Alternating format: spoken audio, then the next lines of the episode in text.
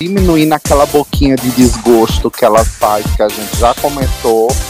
É, porque banana é uma fruta tropical, né? Pra ela não, não, uma... não. não. banana não é uma fruta tropical. Banana é não. Banana é originária da Ásia.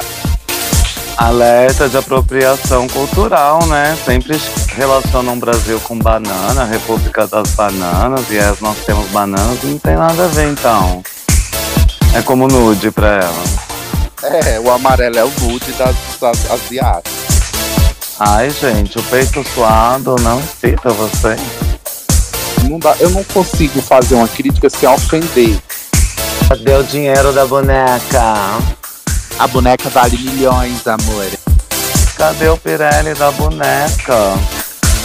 Não, você vai no mínimo descobrir de onde realmente veio a banana. Porque eu hoje aqui saí com uma lição.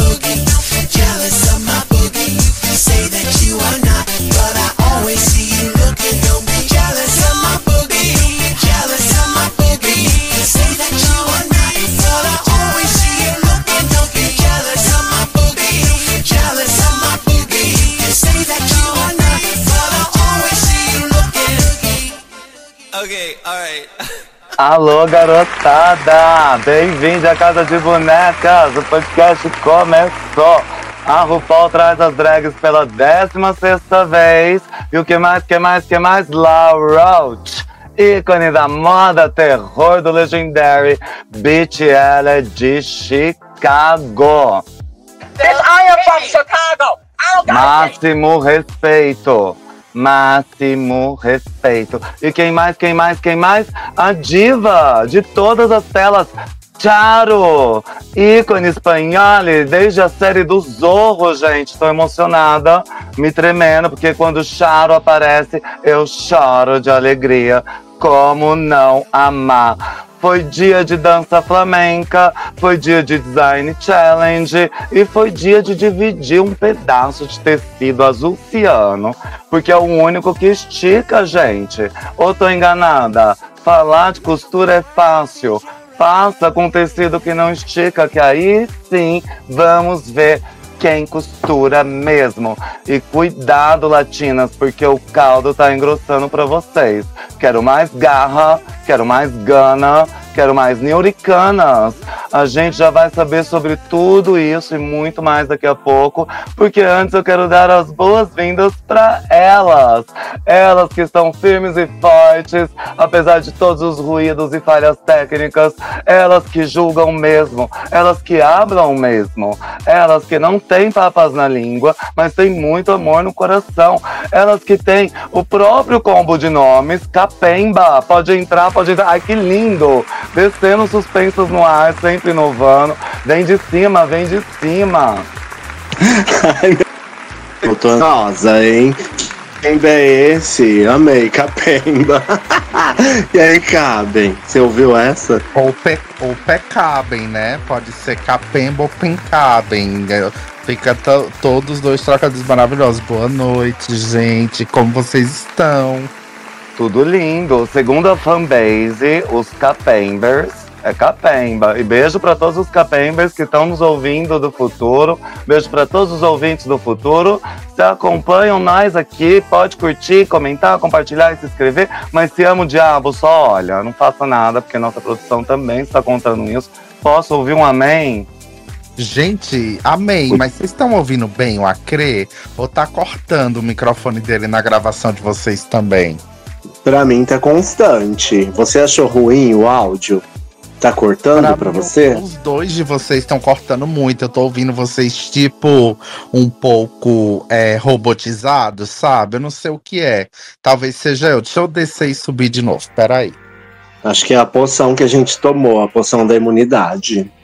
Fala, Cri, vamos ver sua voz. Pois é, se tiver algum problema, pode me contar, porque a produção vem, traz outro equipamento pra gente. É, estão todos muito bem equipados para essa noite. E antes de começar, a gente precisa falar que o Drag Race Brasil teve a sua segunda temporada confirmada. A gente falou para Ziag assinar o World of Wonder Present Plus e deu certo, gente. Rapidinho viram que o Brasil também tem potencial e vai rolar mesmo sem a MTV, como diz Caetano. Muita gente ficou revoltada porque antes eu disse para burlar o sistema e assistir de qualquer jeito. E depois eu falei para assinar. Qual das duas informações estão certas? Ambas, doçuras. Ninguém precisa se endividar para assistir também, né? Foi só uma sugestão. A gente dá para a gente sempre dá para dividir senhas é, com as amigas, mas ninguém é obrigado a nada. E a biblioteca de Alexandria já está sendo reconstruída. Boas notícias que vem do Telegram também, porque é um acervo essencial para a comunidade, com muito mais além de drag race, né, Mona? Então vamos combinar. E você viu que a repercussão foi tão grande, né? Logo no dia seguinte que a gente lançou o podcast, milhões de pessoas assinaram a UOL Presente Plus e garantiram a renovação do Drag Race Brasil, a segunda edição. É o Brasil tá do Brasil. agora? O Brasil do Brasil. E aí, Cabem, o áudio melhorou? Deu uma melhorada. Tava muito estranho. Eu tava vendo vocês cortados, mas melhorou.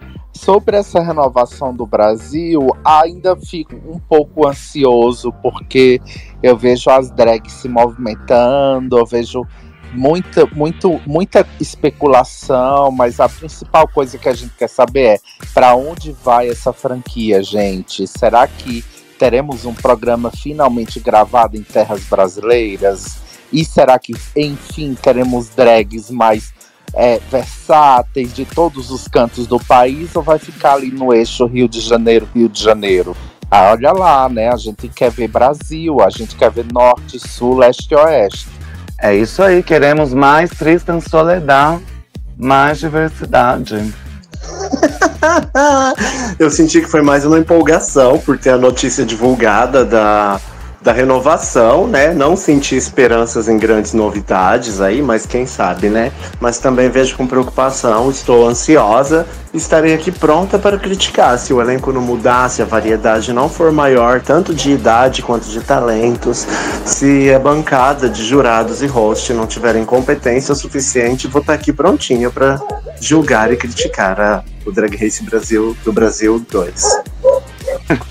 Drag Race Brasil do Brasil, né? Maravilhoso.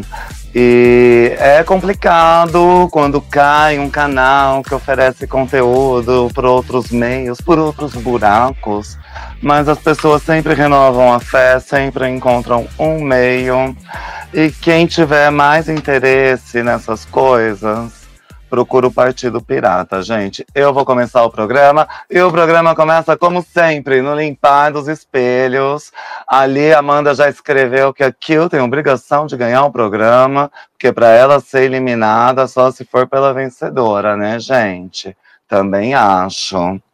E a Adão fica muito mexida com a eliminação da Amanda, uma das melhores amigas que ela fez lá dentro, sente forte esse baque, que o limpa os espelhos e alimenta o drama, né? Essa semana, na semana anterior ela estava reclamando por ter ficado entre as melhores e não ter ganhado. Imagina agora que ela ficou entre as piores e ganhou.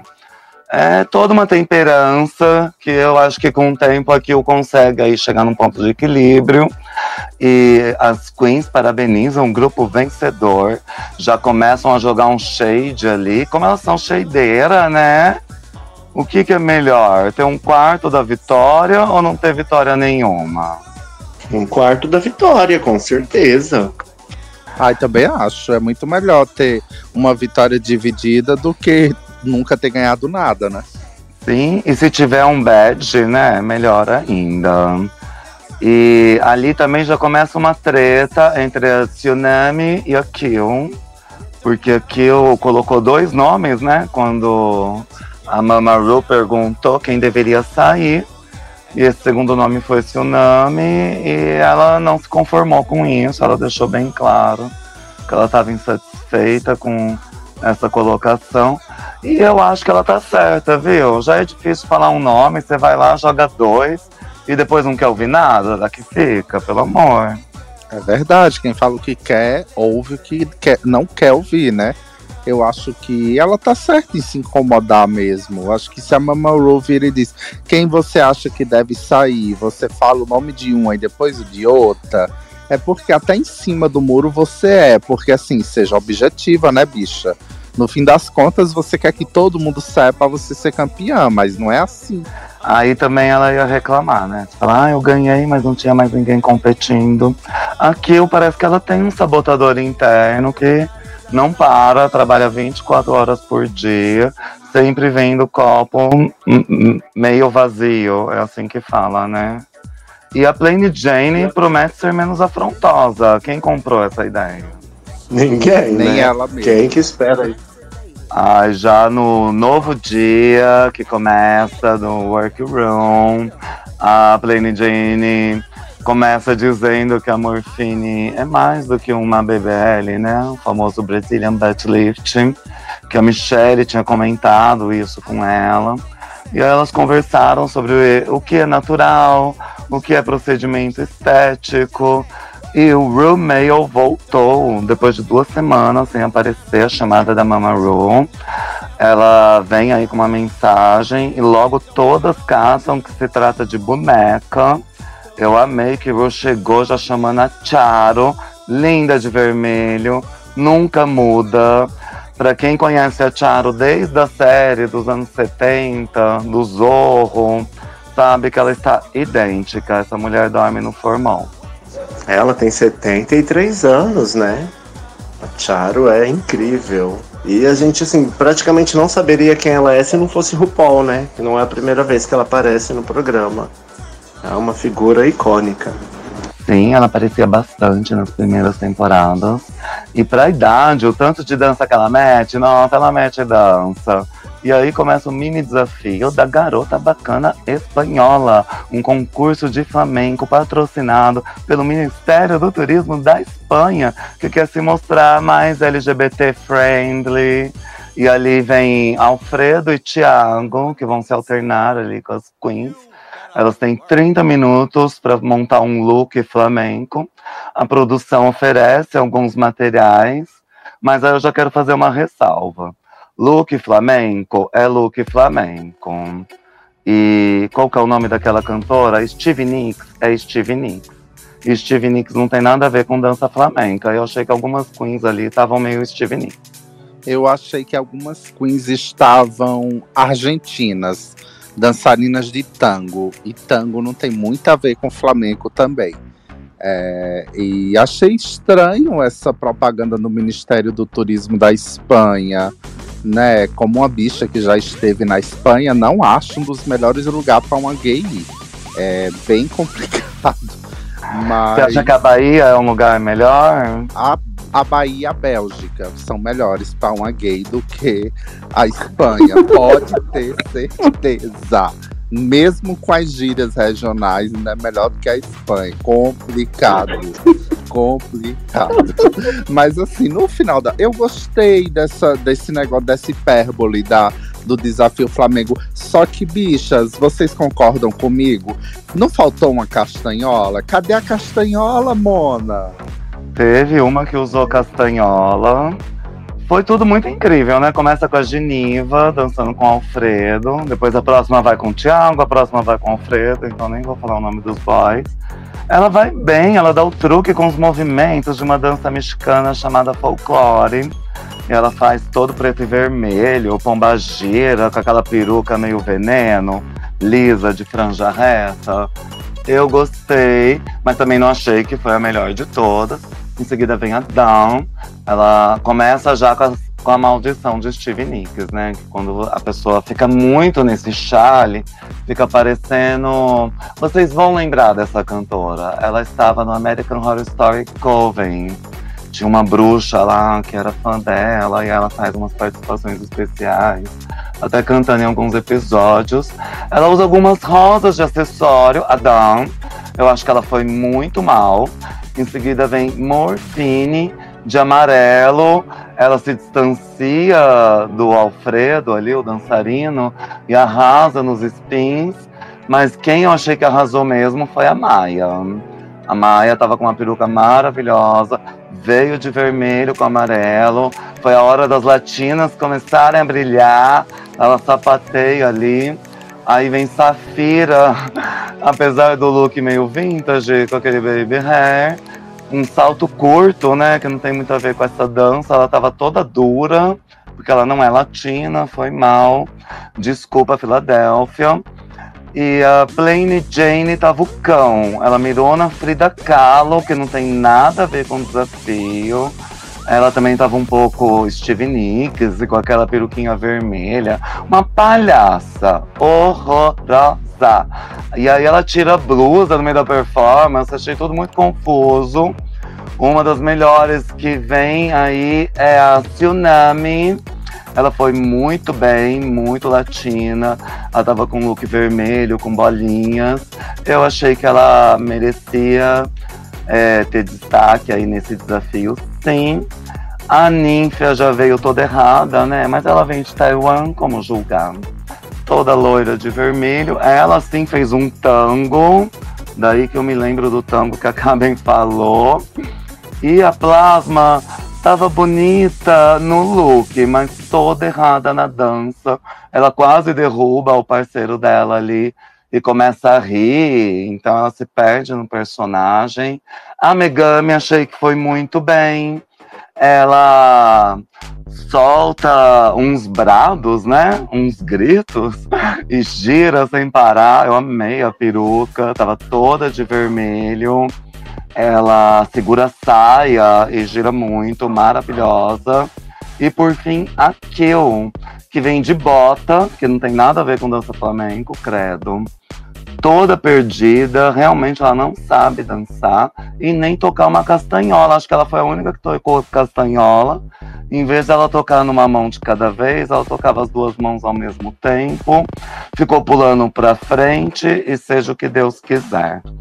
Eu achei uma tragédia. Você achou o quê, Pemba, desse mini desafio? Eu acho que foi um mini desafio feito para favorecer as latinas, né? Que foi o que aconteceu. Só salvou a Geniva, a Maia e a Tsunami. As outras só fizeram uma palhaçada ali.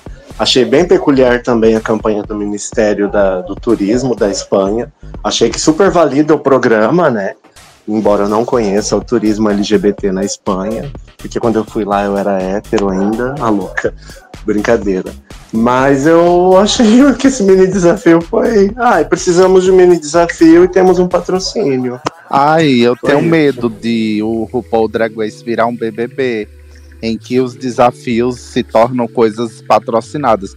Nada contra, gente. Ai, se a Espanha está tentando se tornar um país mais girl-friendly, ótimo, dou todo o apoio. Só que assim, é, é- eu concordo com a Pemba, acho que foi um mini desafio para fazer algumas queens se sobressaírem, porque primeiro que a gente não espera que a americana entenda nada de geografia, então eles não vão entender nada das referências que são necessárias para serem usadas num desafio desse. Segundo que a cintura das americanas é chumbada com cimento. Ela não mexe, elas não têm quadril. A, a última vértebra e os sacros fundem com o fêmur e elas não têm rebolado, é aquela coisa reta. Então você vê que uma Tsunami Music é um pouco porto-riquenha, a outra que é um pouco mexicana, todas as que têm esse tempero latino ainda conseguem ter uma mexidinha. E mesmo a Queen muito boa como a Safira, nossa gente, por favor, né? A Safira tava um- uma senhora com escoliose tentando fazer um baile aos 85. Péssima. Tava péssima. O que mostra que muitas delas são muito mais performance, aquela coisa performática, luz, palco, figurino, do que talentosa em si, principalmente com dança. É verdade. Mas você sabe que eu gostei do patrocínio do Ministério do Turismo da Espanha? Não sei se ela precisou fazer isso para continuar renovando temporadas lá também, né? A Espanha que está na sua edição de All Star, maravilhosa.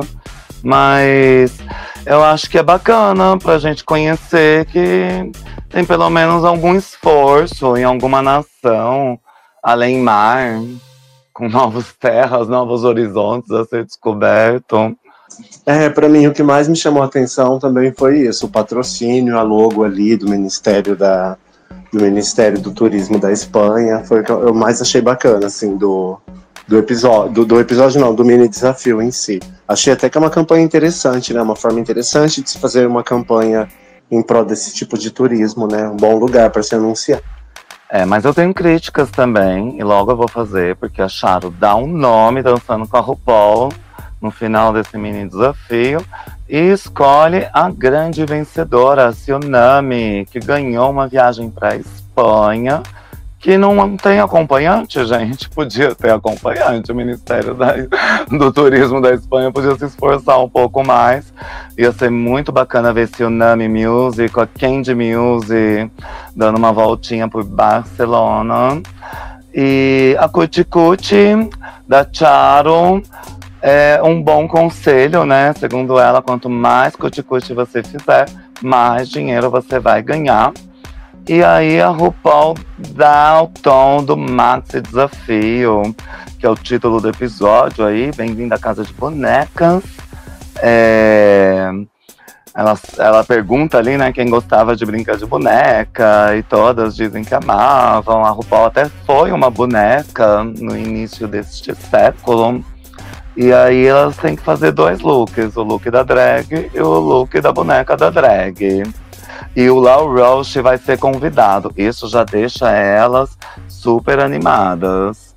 Elas e a gente, né? E toda a comunidade LGBTQIAPN+, porque quem acompanhou a gay em Legendary sabe que a língua de chicote da mãe é mais ligeira que a minha e a da Pemba juntas, viu? A gente vê que nitidamente as pessoas que estavam aí pedindo que ela virasse jurada oficial do Drag Race não viram ela em Legendary, né? Porque ela tava super, vai estar super agradável no episódio, mas a gente sabe que ela não é agradável sempre. Tanto é que no final do, do, ju- do julgamento ela já tá ficando amarga. Cê- Ela é muito Ah, amarga. Eu disse isso, eu botei até numa postagem de gente, a Lau tá medicada. Vocês não assistiram, mas vocês não lembram dela. Ela tá super mansa, ela tá tipo, ou editaram muito o que ela falou, ou ela foi assim, super na vibe é, paz e amor, porque, vou dizer, ela não é tão sutil assim, não. Ela veio na vibe, vou conseguir um novo trabalho, preciso me dedicar, pelo menos nessa primeira entrevista, ser mais simpática. Pois é, pra quem não sabe, além de ser uma super estilista, Laura Roach também era jurada da do Legendary, programa do HBO, que teve aí em torno de quatro temporadas, acho que três só. E a RuPaul devia continuar esse programa, né? Porque era um programa perfeito sobre ballroom, sobre houses, sobre dinastia e mothers. E a produção para esse desafio oferece alguns tecidos, mas poucos esticam. E aqui o foca no nude em tons terrosos. A plasma começa com um look de viagem dos anos 50, todo no azul claro ali, dando início ao karma do azul claro. Ela queria fazer uma coisa como o início do filme Os Homens Preferem as, loi- a- as Loiras, que a Mary chega com a amiga num cruzeiro e começam altas aventuras. Recomendo esse filme. E a Geniva quer fazer um vestido de gala e já dá um chega pra lá pra, na Plain Jane, né? Que já mostra que não tá nem um pouco boazinha ainda, não virou essa página. E a Plain Jane pega ali alguns tecidos da plasma, dando continuidade ao karma do tecido azul. Ele deve ser o único que estica, não é possível. Já a Maia tem dificuldades com costura, mas a Safira ajuda a fazer aquele look rosa com macacão. Uma mãe, né? Eu gostei tanto que a Safira ajudou, mas isso prejudicou um pouco ela depois. Olha, eu tenho particularidades sobre esse desafio. O desafio todo, né? Primeiro, com a escolha do material delas, né? É, eu vejo a Kill sendo a única inteligente, foi a única que olhou, ela sendo a que mais sabe costurar, ela para, olha, não vai no desespero de pegar qualquer coisa, e vai lá no fundo e pega os materiais que são mais bege, aquela coisa mais disfarçada. Então, eu acho que ali ela já sai na frente das outras. E a gente sabe que essa temporada não tem tantas queens assim com o talento para costurar. É, a gente vai vendo nos desafios, esse é o segundo desafio de design, sendo que a gente teve um ball de 70 mil figurinos. E assim, eu fico muito impressionado como vão passando os anos, elas sabem que tem que saber costurar o básico e entram lá no programa sem ter muita noção de proporção, nem de como vestir o próprio corpo, né? Porque o babado desse desafio aqui foi todo sobre ser semelhante à sua boneca. Então você tinha que fazer uma boneca parecida com você. Só que você não podia deixar a boneca mais bonita que você, né, bicha? Então, assim, é tudo sobre saber se montar. E adianta saber costurar e não saber dançar? Elas são muito específicas, sabe uma coisa e não sabe outra. A gente quer ver mais misturinha nesse pacote. Aí você imagina se a gente pode esperar que a pessoa tenha esse conceito todo que o Caben comentou agora, né? De pensar, eu tenho que fazer uma produção, eu tenho que escolher um tecido e eu tenho que me preocupar na escolha do tecido com base no resultado final que eu desejo. Então imagina que a pessoa tem que ter assim um mínimo de senso de moda, mínimo de senso de costura, de volume, de proporção, de textura, para chegar no resultado que aquilo chegou, que as outras não chegaram. E a gente vê por uns momentos que parece assim um desafio de cores, né? Que uma bicha é uma cor, a outra é outra cor. Elas se limitaram muito ali na escolha do tecido, sem pensar no que elas iam fazer, e acabou prejudicando todo mundo, que a gente vai ver um festival de aberração. E você concorda que falta inteligência também, Pemba? Porque que eu lembre, esse desafio da boneca não é um desafio novo, né?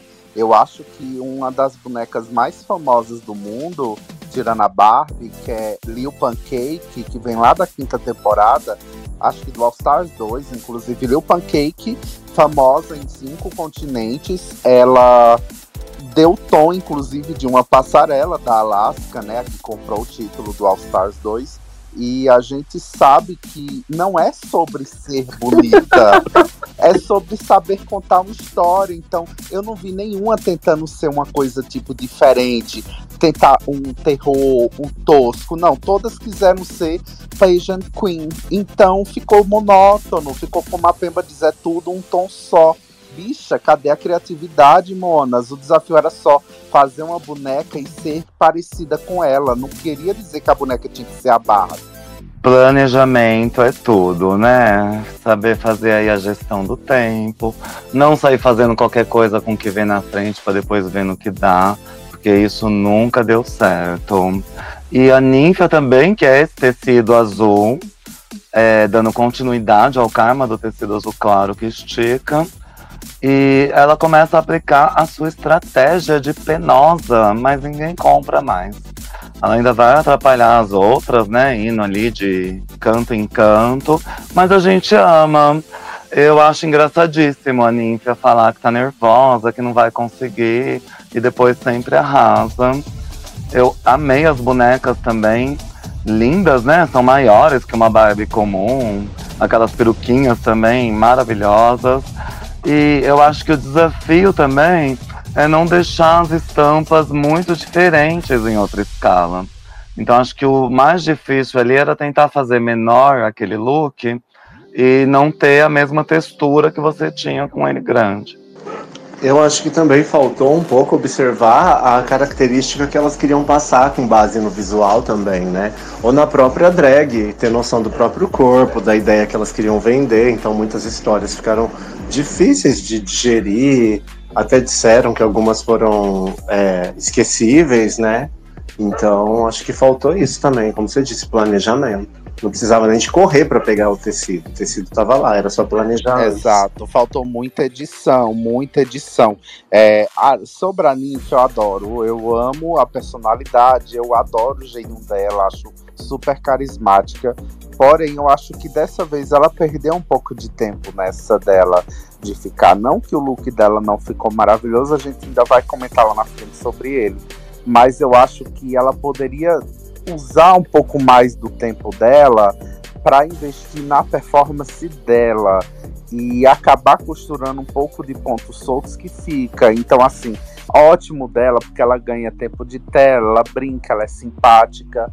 Só que numa dessas, ela não tem poção de imunidade, né? Ela pode acabar tropeçando aí na frente. Pois é. E a Plain Jane ela decide fazer uma coisa aquática, né? Com aquele vestido azul, claro.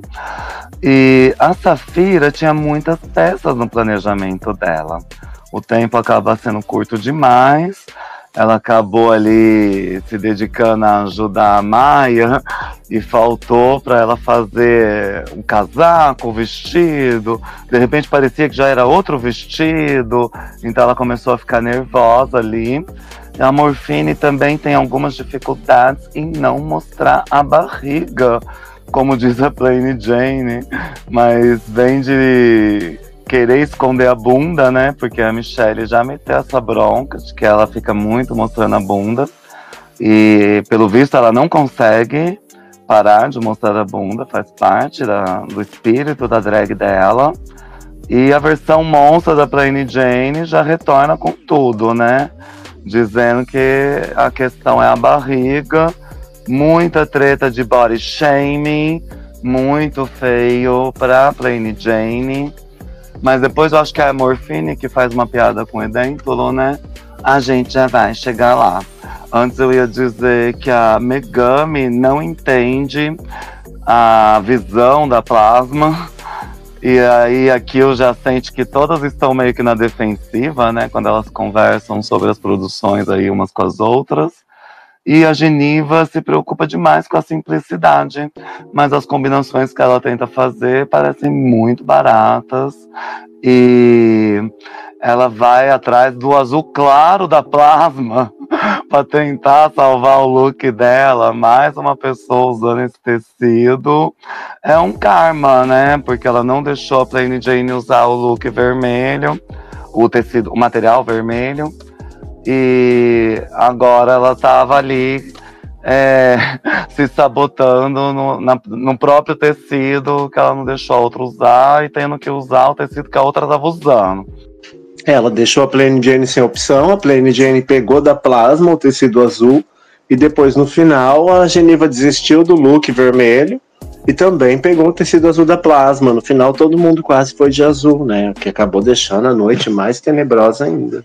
Que aquele tecido azul parecia um resto de alguma coisa que alguém tinha lá e falou: "Ai, coloca isso aí no rolo". Difícil fazer aquele tecido ficar bom também, viu? Nem entendi porque todas estavam querendo tudo aqui, tanto aquilo. Acho que é porque é o único que estica mesmo. E para as que costuram, se o tecido não esticar, é mais que o dobro do trabalho. E no dia da run, mas ainda no workroom, a Plain Jane. A Plain Jane não, a Dawn vem com sangue no zóio, querendo se vingar aí da eliminação da Amanda.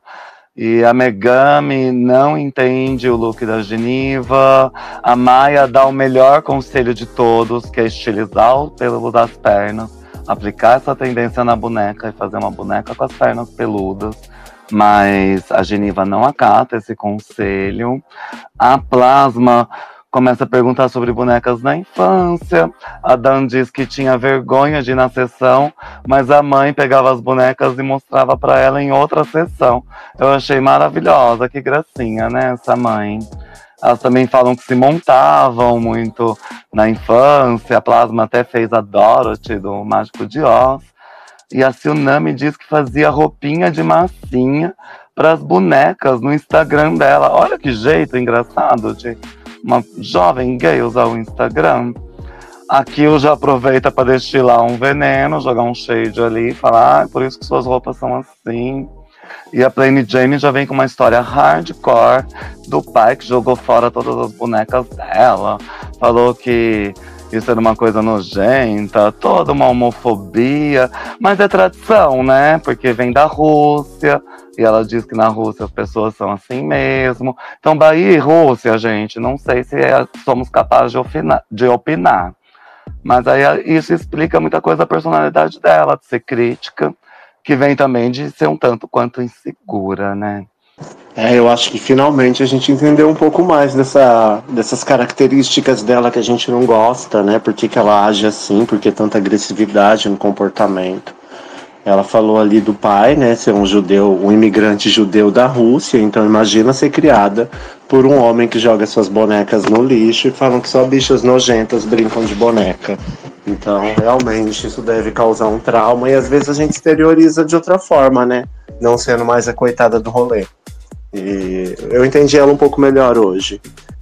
A não ser que a gente chegue no final do programa e descubra que é uma história que ela inventou sobre ela mesma pra gente perdoar essa maldade toda que ela carrega no coração.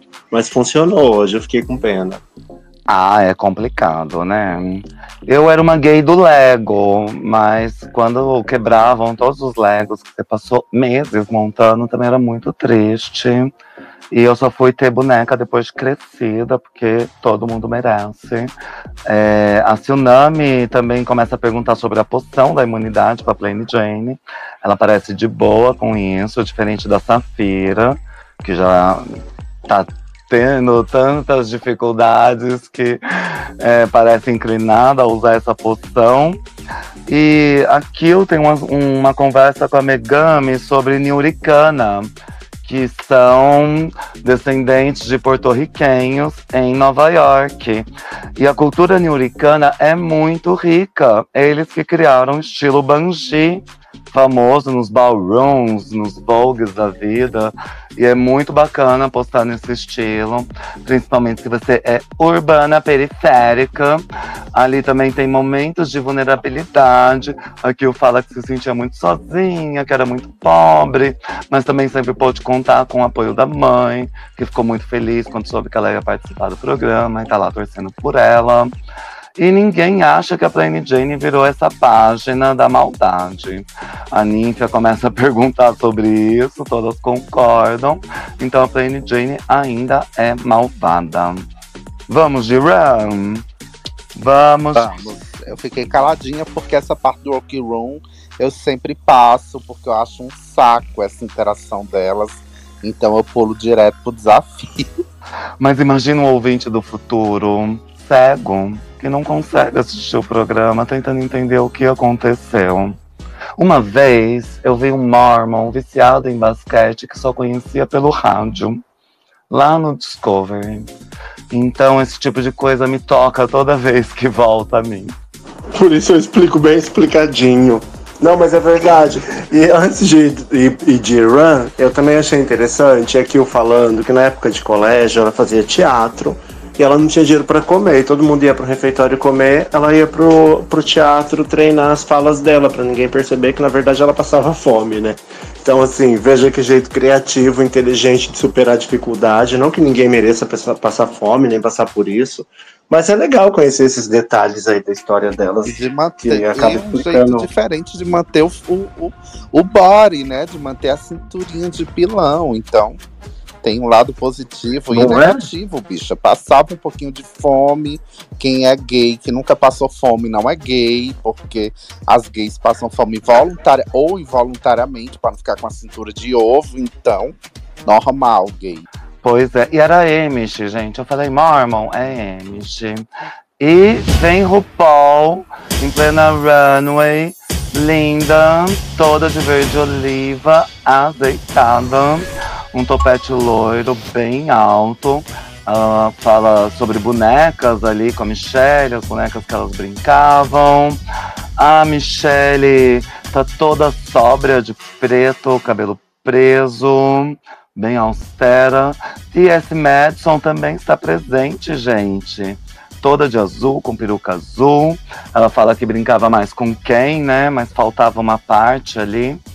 E o grande convidado da noite, La Roach, com estampa e glitter. Ele diz que brincava sim de bonecos, voodoos.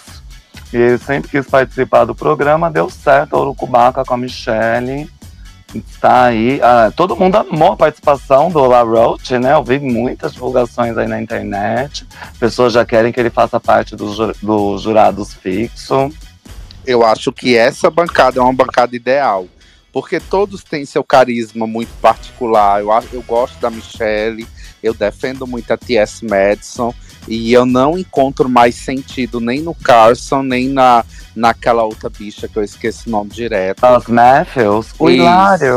O Hilário que não tem nada de hilário. Tipo, os dois, pra mim, perderam o sentido com o passar dos anos, como o Santino perdeu depois da quarta temporada. Então, eu acho que seria sim uma coisa interessante como ele ia adaptar a personalidade dele, que é um pouco, digamos. Como é que tu chamou eu e a Pemba no início do, do episódio? Capenga? Capenga? É, digamos que a Lau tem uma personalidade capenga elevada ao 10. É bem mais ácida que nós duas e assim. Ela teria que ser muito editada, bicha, porque a gente sabe como os fãs de RuPaul são sensíveis, né? Na primeira tacada que ela desce na cabeça de uma bicha, elas iam dizer que a gay ia querer morrer, se matar, igual a Dori Delano desistiu do All Stars porque a Michelle Visage disse que ela tava horrorosa. É, o que a Michelle fez pela Dori Delano dia atrás e falar você tem que ficar, você não pode desistir. Essa bicha aí, ela ia atrás e ia falar, então se mata. Do jeito que ela é podre. Ela ia receber muitas ameaças, né, de morte também. Ela tinha comentários muito ácidos no Legendary. E eu acho que um fã comum de Drag Race realmente não tá pronto pra tanto shade. Mas faz parte, gente, é cultura queer. Eu preciso comentar, RuPaul tava belíssima essa noite. Esse vestido, esse tecido que parece um plástico, ele tem uma gradação de cor ali, aquela saia curtinha, ela tava muito linda. Eu amei esse vestido. Sim, eu também tenho que concordar e eu tenho que comentar o Paul. Não vejo Ru- RuPaul passa cada dia, está mais bela. A gente sabe que ela se movimenta menos, mas ela tá tão linda. Ela parece um azeite de oliva dos anos 1500 que foi preservada em um potinho de de barro. Ela tá perfeita, a pele tá belíssima, o cabelo tá no ponto. Ela é aquela azeitona que você colocaria em cima da esfirra e chuparia, nem teria coragem de morder. Será que nem é ela mais? Será que é a Raven que faz ela tão bem a gente nem percebe? Será que uma projeção? Ah, o holograma! Isso tem toda uma, uma, uma fanfic que ela já morreu desde os anos 90, que é só um holograma, né? Nossa, eu imagino como o Bob Mac faz pra tirar essas medidas. E aí começa o desfile que dá título ao episódio. Welcome to the Dollhouse. Bem-vindo à casa de bonecas. E começa com a Tsunami. Ela faz uma edição Fashion Week com uma blusa lavanda e uma calça escura, com luva e laço, rabo de cavalo. Essa barba é Suzy, viu? Eu gostei do golfinho de estimação, que ela fala ali na descrição, então ponto para o golfinho de estimação. E ela fala também que não é você que está muito bem vestida, as outras que estão mal vestidas demais. É um bom conselho. Que ela, que ela deveria seguir, né? Porque tá horrorosa. Puta que pariu. Essa Barbie na 25 de março, vendida por aquela menina que grita do BBB, ninguém compra nem a 2,50. Tá feia, Mona, feia. Essa luva que você tira bolo do, do, do forno tá horrível, não casa com a calça. Novamente uma calça, né? Quem diria ela de calça, não assusta mais ninguém. É, e eu não, não gostei da make, não gostei de nada. E Pra mim o desafio se resumiu a isso, casar a boneca Cluke dela. Nem ela parece com ela mesma. Então, assim, pra mim tá um figurino genérico, barato e muito mal desenvolvido. Um dos piores que eu vi essa noite. Concordo também. Achei genérico, também achei muito barato. É como disse o Acres, a Barbie é Suzy. E dando sequência ao desfile, temos Safira Cristal. Ela vem com Grandam Diva Metropolitan Opera Edition. Eu amei esse nome, gente. Muito difícil de aplicar na boneca, principalmente por conta das estampas. E ela vem com perucão, com essas estampas todas, algumas transparências. E cuidado que ela dá bofetada. Gostei do- dos atributos da boneca. Tem um casaco que não está incluso, né? Porque ela não conseguiu terminar o casaco dela. E muito disso. E ela fala que tem Grammys roubados de Maria Callas. Então eu gostei mais da descrição da boneca dela do que do visual ali, da drag da boneca. Eu vou falar só do, do visual dela, porque assim, eu acho que a Safira ligou o botãozinho da autossabotagem nesse desafio. Porque eu acho que o look não é ruim. O look dela é muito bem construído. Não é aquela coisa impecável. Só que olha só, olhando esse look dela, você que vê que o que falta nele é muito mais acessórios que coisas do design em si. Se ela tivesse feito uma luva preta, se ela tivesse colocado joias, colares, pulseiras, brincão, ela ia estar deslumbrante. Só que assim, ela estava desfilando insegura e dessa vez eu não vi ela vender o figurino. Então, por isso, talvez ela tenha ligado o botãozinho da autossabotagem. Eu acho que a Safira estava muito bem. Era só ela ter respirado e olhado para o lado que ela ia ver que ela ainda estava assim no mesmo nível das ótimas do episódio. Infelizmente, ela ligou esse botãozinho e acabou não vendendo o look que ela desenvolveu. É, foram histórias desconexas, né? O look dela não, ti, não vendia o que a história vendia. Embora o look estivesse bom, embora fosse uma boneca que a gente até compraria. Mas a, a história não estava de acordo com o que estava sendo visto na passarela, realmente. Eu gostei muito da maquiagem que ela fez também. Tava belíssima. E em seguida vem Plasma. Ela faz a passageira no Pacífico, né? Esse look hollywoodiano, vintage, com um lenço em torno do rosto. E o azul claro original, né? Que deu origem ao karma desse tecido azul claro para as outras drags, mas o vestido ficou uó, o lenço caiu, também foi uó, a make tava boa e o sapato também tava bom. Ela tem melhorado na make, porque ela tá diminuindo aquela boquinha de desgosto que ela faz, que a gente já comentou, e tá dando uma melhorada nos contornos. Só que, Mona, nossa senhora, o que essa bicha não tem é um pingo de bom gosto, porque não é a primeira vez que a gente vê ela aprontar uma dessas na passarela, não. É, esse negócio do lenço eu não vou nem comentar, porque a Laurot já falou muito bem. Tem uma palavrinha chamada grampo, bicha. Grampo. Qualquer gay mais novinha já usou até um imaginário para prender a franja no cabelo. Como é que tu não bota um grampo na porcaria desse lenço ele não ficar caindo?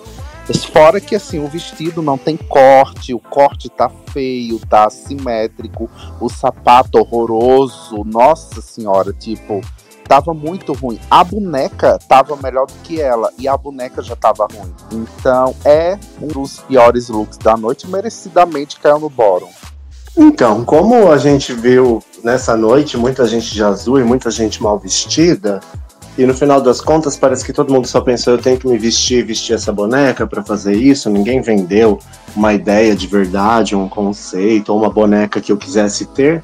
Eu também acho que ela também caiu nesse lugar comum de fazer o que é fácil e seguro para ela, essa mulher vintage que na cabeça dela é uma passageira de um de um de um cruzeiro, alguma coisa do tipo, mas também não me convenceu. Essa boneca também eu não ia querer não, obrigada. Ai, gente, é, em se tratando de tecido azul claro, realmente a Plain Jane foi melhor. E ela é a próxima desse desfile. Ela vem com look aquática, esse azul ciano, mini saia. Achei que a boneca tava num tom diferente, mas era a iluminação. Porque depois essa boneca parece bem parecida com ela sim. A maquiagem eu achei feia. Ela tava forçando essa coisa meio caricata, trazendo de volta Burger Finger, falando de espia russa, que não ajuda em nada também, né? A gente sabe que são nações em guerras. Então não me impressionou tanto quanto os jurados parecem impressionados com ela. Eu acho que o que pega a favor da Plain Jane, eu vou defender ela nesse desfile, é que ela é a única que executou um bom figurino com esse azul pavoroso.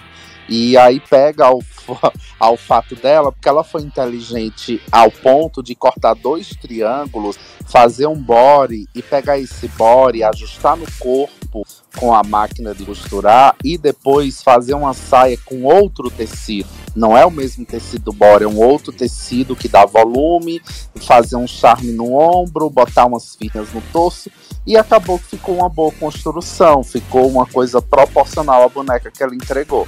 É, não tá ruim, não é nada assim sensacional. É um look, para mim é um look simples, só que é um look bem construído, bem costurado, não falta acabamento. E a peruca para mim tá correta, o sapato tá correto, ela é correta.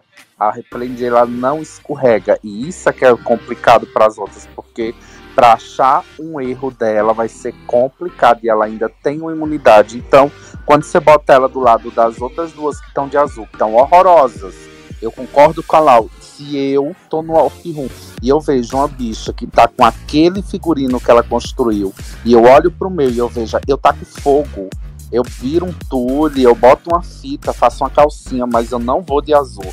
Porque o dela ficou muito superior à das outras duas. E veja que nem foi ela quem decidiu pelo azul, ela queria o vermelho. No final, ela aproveitou um momento de, de leseira da plasma, de distração ou de nervosismo. Posso pegar um pedaço do seu tecido? E pegou. E acabou que teve mais uma de azul ali, porque também foi quem impossibilitou ela de usar o vermelho que ela queria usar originalmente. Ainda assim, ela foi lá e deu o nome. E nessa noite de looks totalmente flat, a gente encontra aqui o primeiro look que tem algum volume, alguma diferença ali no corte, alguma, a- algum, alguma textura diferente. Ela conseguiu montar bem o corpo. É uma boneca que eu compraria? Não.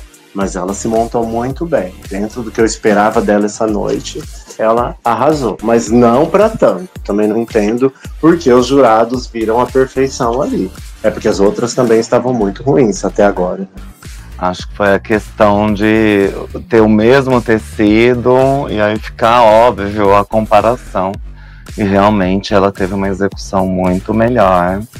Eu fico até preocupada, viu, dessa Plain Jane chegar até a final.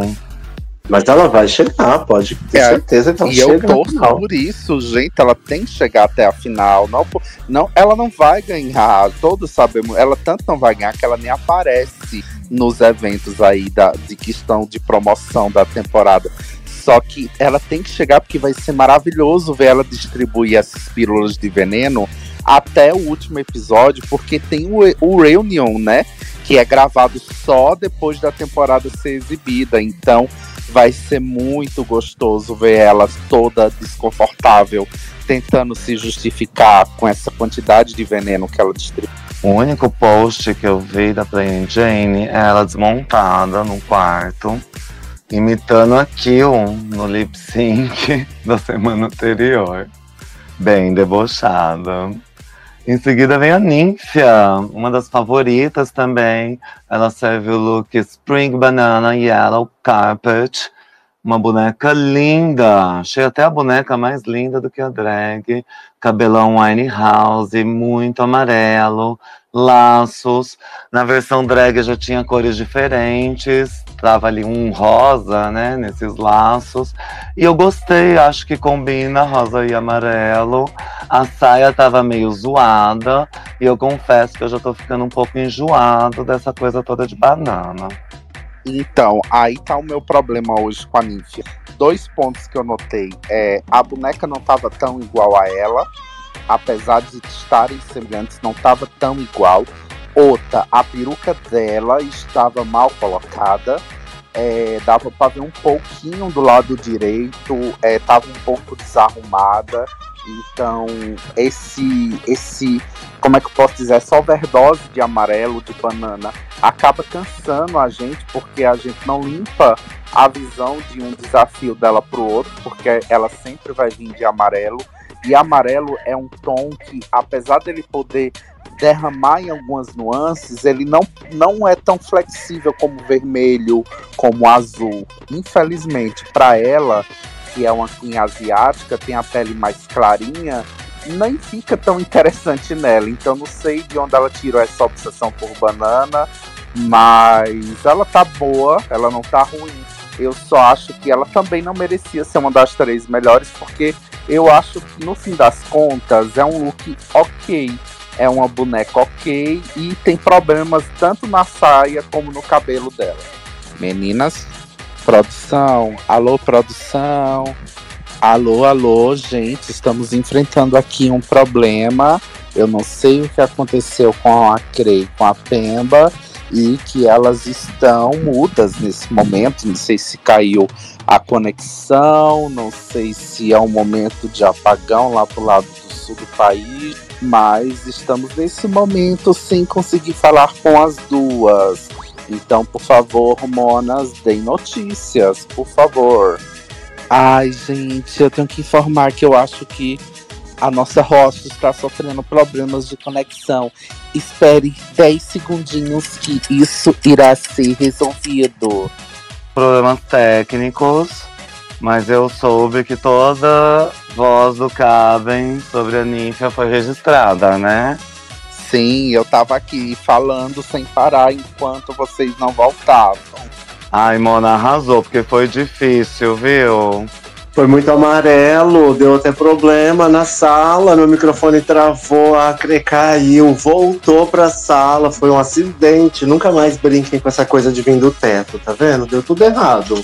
Eu Então. acho que foi o Jimbo que pisou numa casca de banana e derrubou o roteador.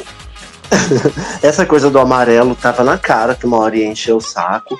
Me ocorreu agora que é um trocadilho com a questão da gente chamar oriental de amarelo, é isso? Já Asiático de amarelo? nisso, viu, Pemba? Já pensei.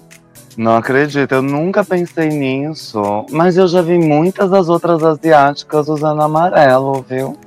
É, eu não entendi também porque essa insistência com o amarelo. é, eles não devem nem plantar banana lá de onde ela veio. Mas. A louca, né? Nem sei. Mas, enfim. É... Porque a banana é uma fruta tropical, né? Pra ela não, Não, seria uma Mona. Não? Não. Banana não é uma fruta tropical. Banana, Não. É, banana é originária da Ásia. A gente Então abafa. Então, então, então, tá- então a gente é que trouxe a banana pra cá. Então tá explicado. Eu- vamos, vamos justificar pela banana, então, não é trocadilho com o amarelo do oriental. Alerta de apropriação cultural, né? Sempre relacionam o Brasil com banana, República das Bananas, e as nós temos bananas, não tem nada a ver então. Não, eu acho que é assim, Pemba. O amarelo pra elas, que são amarelas, é tipo tom de pele. Tons neutros, então elas gostam de usar. É como nude pra elas. É, o amarelo é o nude das as- asiáticas. Me ocorreu que podia ser uma ironia, um trocadilho, uma brincadeira com a gente chamar eles de amarelo, mas eu nem sabia que eles se auto-intitulavam amarelos também, então, enfim. Já estamos se aprofundando, de, estamos aprofundando demais essa questão. Mas bom saber que a banana É. veio de lá e não daqui. Agora, É. quanto ao look, eu acho que misturar o rosa com o amarelo, ah, ficou bonito, bacana, mas acabou ficando diferente da boneca. A boneca tava bonita, mas ela não tava tão bonita quanto a boneca. E esse tempo que ela perdeu ali no workroom, fazendo graça, que ela tava sem criatividade, ou sendo sincera pela primeira vez, porque parecia mesmo um look de quem tava sem criatividade, né? Um monte de organza enrolado no corpo. Mas eu acho que ela podia ter feito melhor, porque ela, a gente sabe que ela tem capacidade para fazer melhor que isso, né? Pelo menos ela, ela nos fez acreditar nisso. Então realmente foi uma noite que ela deixou a desejar. Mas aprendi mais sobre bananas aqui, pelo menos. Talvez ela tenha visto que as outras estão tão abaixo que ela se deu ao luxo de fazer a desesperada e mais ou menos até chegar na final pra impressionar mais pra frente, viu? Mas vamos na próxima, que chegamos na metade desse desfile. E é Morphine que vem aí com a Piriguete de Miami. Eu achei a boneca meio Bratz, né? Com os olhos gigantes, muito bacana. Ah, a peruca tava medonha, o vestido todo amarrado, tudo ali é um nó, mas ok. A gente deixa passar, porque ela de drag tava bonita, ela serve illusion, é, ela mostrou a bunda, né? Foi impossível ela esconder, não adianta os jurados falar. E ela tava muito melhor que a boneca, viu? A boneca tava meio derrubada. É, ela vem toda destampada, faz uma brincadeira com o Edêntalos e aí sim ganha um ponto negativo. Essas piadas com Edêntalos é igual gordofobia, body shaming e tantas outras formas de preconceito. É, eu acho que ela tava bonita. É outro look ok. É um look que eu coloco ali na mesma prateleira que o da é, Safira e que da Ninfia, que não tem muitos erros, não tem muitos acertos, mas o que eu não gosto, vamos lá, da peruca super desidratada, sem movimento, esse cabelo Desperate Housewives depois que sai da piscina, depois de ter feito uma progressiva, tá horroroso. É, eu não gosto do excesso de blush é, terracota usado na raiz do cabelo, da orelha, puxando pra dentro. Eu acho que envelhece ela 15 anos. E assim, eu sei que ela não é uma design queen. Então, assim, eu acho que ela até entregou uma coisa coesa dentro das possibilidades dela. Só que eu não gosto dessa, dessa piada com é, a falta de dente. Eu acho que não é nem para ser piada, porque não só aqui, mas lá em qualquer parte do mundo tem pessoas que vivem isso por situações diversas, às vezes de doença, às vezes de falta de condições de frequentar um dentista, que no país que ela mora lá é caríssimo, né? Tudo é pago, a gente sabe que não existe SUS. Então ela perde para mim sim uns pontos com essa piadinha de mau gosto, que a gente tava acostumado a ver as do Brasil fazer isso todo episódio, né? E a gente já metia o cacete, então vamos meter nela também. É isso aí, se a gente criticou as brasileiras por fazerem isso, também vamos. E você veja que interessante que na caravana das drags, quando isso aconteceu, foi chamado atenção dentro do programa, né? E lá passa ainda como piada. Mas enfim, viva o capitalismo e o neoliberalismo. É, Eu achei até que foi coeso mesmo, a boneca e ela estavam parecidas, eram piriguetes, parecia uma saída de banho mais fina, assim. Mas também não é uma boneca interessante, não é uma boneca que eu compraria. A não ser que eu quisesse que minha filha virasse uma prostituta. Meh. Nossa, não compraria nem pra minha filha. Que eu não sei se já nasceu ou não, porque eu vou adotar. Eu só compraria essa boneca se minha filha se chamasse André Surá. Essa foi a primeira boneca prostituta da noite. As outras ainda passavam.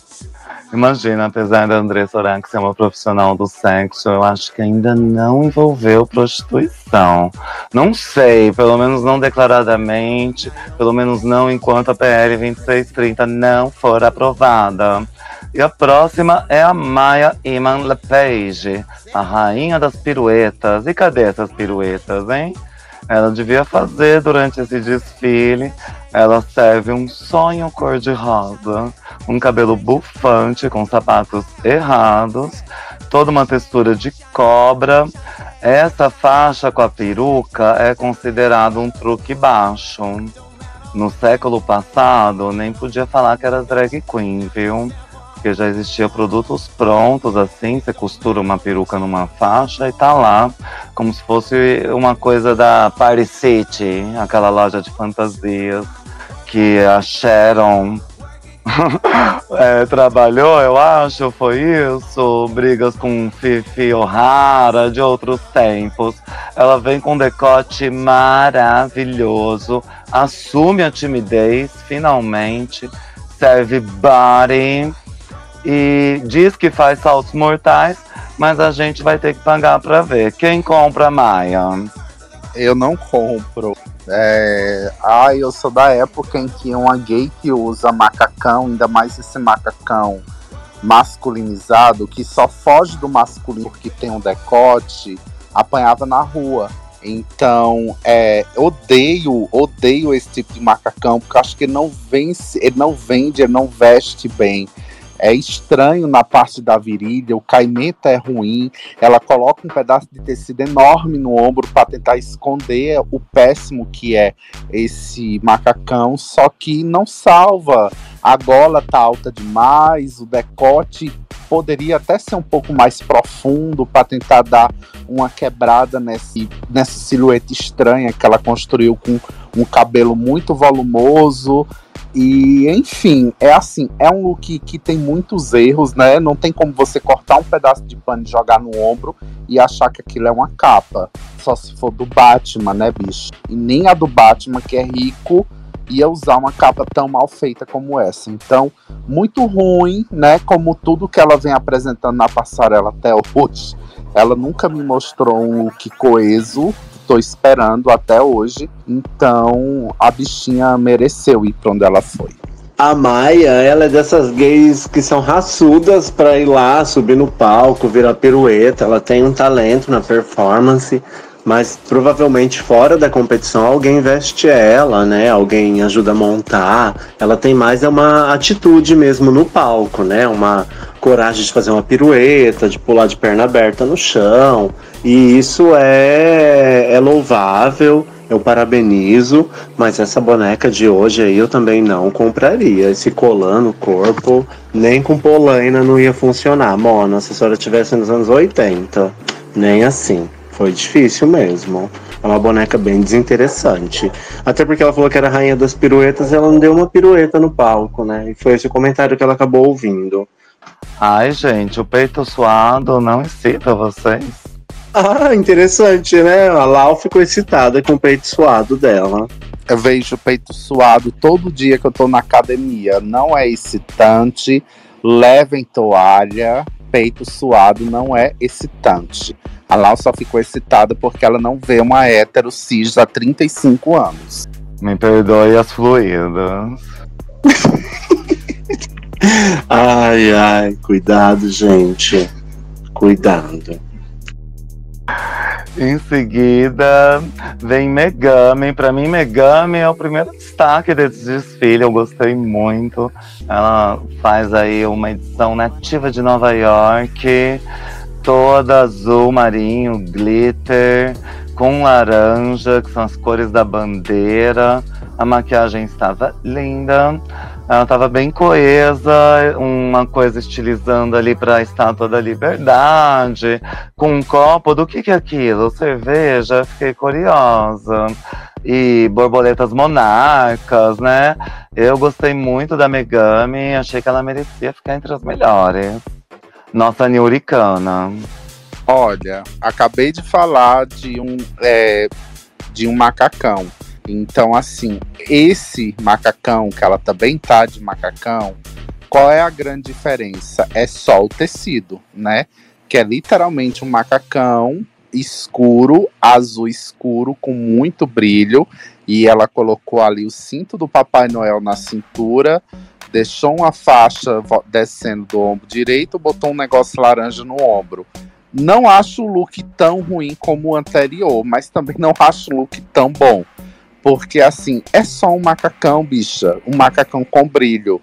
E quando eu olho para esse cinto de Papai Noel na cintura dela, não gosto. Não gosto, eu acho que aumenta a cintura dela. É, eu acho que em vez daquele tecido descendo do ombro, se ela tivesse feito alguma coisa laranja, teria quebrado um pouco esse azul demais que ela tá. É, acho a, a Megami uma das melhores na make. Ela é muito boa com a próprio rosto, com a própria make. Ela trabalha muito bem isso. E eu não entendo porque ela veio de garçonete é, da rede de cafeteria famosa lá dos Estados Unidos, né, gente? Da. Como é que chama? Aquele negócio Starbucks. da Starbucks. Não entendi porque ela veio de servente da Starbucks, porque não casava nada com nada. Aquele copo laranja, ela pegou de um boy da produção que tava bebendo um café ali. Ai, me dá que eu vou entrar. E é isso. É, o copo não deu pra entender muito. Também não entendo a referência que ela tava vendendo, porque eu nunca, nunca vi a Estátua da Liberdade. Mas até que eu gostei. Se a gente comparar esse macacão com o macacão anterior, ela colocou um volume, alguma coisa ali em cima, né? Além do cinto do Papai Noel, que eu não tinha pensado nisso. Mas ela tinha mais algum tecido, mais alguma coisa em cima, né? Ela não tava tão exposta, tão só o maiô ali, o colan, como a anterior, né? Ela tinha mais uns objetos ali, uns acessórios, aquela coroa de estátua da liberdade ali na cabeça, que deu um truque também. E ela teve a inteligência de, ao redor da cintura, você pode perceber com atenção que ela não tá mostrando o macacão. Ela fez uma saiazinha pequena ao redor da cintura dela para esconder o xoxotão. Então, isso é o que faz uma bicha inteligente. Ela vende maiô, ela sabe que maiô vende xoxota capô de fusca. Então, o que ela fez? Ela botou um cintozinho do Papai Noel e embaixo ela colocou uma sainha da mesma cor do maldito do macacão. Ficou quase que imperceptível, então deixou ela melhor do que a que veio antes. Ela foi um pouco mais inteligente, né? E eu também valorizo que ela saiu um pouco daquela coisa do cosplay, né? Que ela, eu acho que ela é. Tô morrendo de rir. A senhora, a senhora é horrível, a senhora é horrível. ela, ela acho que ela saiu um pouco daquela coisa do cosplay, né? Que eu acho que é de onde ela veio, né? Ela veio desse universo. E ali eu vi ela um pouco, um pouco melhor, assim, do que eu via antes. Acho até que ela foi bem. Não foi maravilhosa, mas foi, foi mais ou menos. Isso é verdade, conversa muito com essa coisa do cosplay. Mas você sabe que eu acho que eu vou tirar a estrelinha que eu coloquei aqui pra ela. E não é nem pelos comentários da Capemba. É porque a parte de trás da coroa não tá laranja. Poxa, gente, eu sou muito Drag tá nos detalhista. detalhes, né? É, agora que eu tô vendo de novo, eu percebi isso e aí não tem como mesmo. Mas é muito bacana essa coisa da sainha pra cobrir a pata de camelo. É, fica aí uma lição, né, para os ouvintes do futuro. E a próxima? A próxima é a Geniva. Ela vem como a mais delicada do Texas. Como assim? Texas não é rústico? Não entendi. Esse sapato tá completamente errado. Tem uma linha horizontal ali pra cima das canelas que corta a perna dela. Ela já é baixinha, deixou a perna muito de fora, então não dá certo. É, esse conselho foi dado pela Michelle Visage a Diagan quando ela falou Absolutely pela primeira vez. E as cores são ruins, não achei que combinou muito. A peruca tava boa, a maquiagem também. Mas a saia parecia embalagem de bala de coco. Na boneca tava muito melhor, até demorei para perceber que eram aquelas continhas, né, redondinhas, brilhantes. Ela faz uma boneca bilíngue, mas a própria boneca tava com uma cara feia. A cara dela tava tão bonita, podia ter caprichado mais na boneca. Ai, gente, eu acho que eu vou resumir o meu comentário a, a essa querida a Geneva K, né? A dizer que quando ela entrou, eu vi, eu vi é, Candy Muse. Candy Muse se apresentando com aqueles espartilhos horrorosos que levaram ela para a final. É, a cara da Lau e da T.S. Madison, vocês podem reassistir o desfile dela, é impagável. A cara de desgosto, como quem olha e diz assim, pra quê, bicha? Como? Porque, tipo, é nada com nada. Tipo, sabe, sabe aquelas meninas que pentecostais que parece que tiveram permissão da mãe e pai para a primeira festinha? É isso aí que elas usariam. Tipo, é uma coisa brega, é cafona, é, é tosco, porque não tem nada com nada. Isso não é um look drag para começo de conversa. Esse sapato nenhuma drag usaria em momento nenhum, a não ser a Organza usando ele em três versões diferentes aqui no Drag Race Brasil. Então, por favor, não dá pra gente defender esse tipo de montação, porque a gente passou aqui, ó, meses metendo chimbó na mona daqui, porque tava usando o mesmo sapato em cores diferentes, me aparece essa bicha com essa coisa horrorosa desproporcional com uma saia que, nossa senhora, eu não teria cortado essa saia tão mal se eu tivesse no escuro com bisturi. E não, não, não dá, não dá, eu não consigo fazer uma crítica sem ofender. Isso, eu nem sei como é que ela conseguiu, porque ela até foi educada. Eu disse, ela vai destrinchar o viado. E ela até foi educada, porque assim, nossa senhora, tá muito ruim, só para resumir. Ruim, descartável se ela tivesse ido com um monte de sacolinha, como a nossa queridíssima foi, ai, como a Lalaurie foi, teria sido melhor. Essa é a referência do Cabem para tudo que é de ruim no mundo, né? Lalaurie com um vestido de sacolinha. Todo podcast que eu edito, o Cabem tá falando essa frase. A Lalaurie com aquele look de sacolinha. Ele nunca lembra o nome da drag, ele lembra do look de sacolinha. É, eu acho que a Geniva tava cansada. Ela vem dublando toda semana, lutando pela sobrevivência. Ela que é uma lip sync assassin. ela tem lutado muito para se manter no programa, então acho que foi difícil. Ela mostrou que ela não tem muita criatividade, não sabe lidar com a postura, com o próprio corpo, com as proporções. A boneca até ficou bonitinha, mas foi um, um desfile difícil, um dia difícil para ela, realmente. Hoje, Geniva estava cansada. A ideia é ruim, né? Ela partiu de uma ideia ruim, tudo ruim. Ai, gente, eu gosto tanto da Lalaurie com vestido de sacolinha. Amo ela. Todo podcast ela defende também, quando acaba em comenta. Ai, bicha, é um momento icônico de Drag Race, mas vamos combinar. Não dá, né, Mona? Não dá. Quantas vezes sem encontrar nada que sirva pra sair, você não pensou em pegar todas aquelas sacolinhas, colar e sair assim? Quem tem tanta sacolinha em casa, Mona? Ai, difícil. Ai, eu sou do bonde das vó que guarda tudo as embalagens de presente embaixo do colchão. pra atrair mais presente. pra não dizer traças, né? E a próxima é a Dawn. Ela vai muito bem. Ela fez a Imperatriz Intergaláctica, também coloquei uma estrelinha pra ela.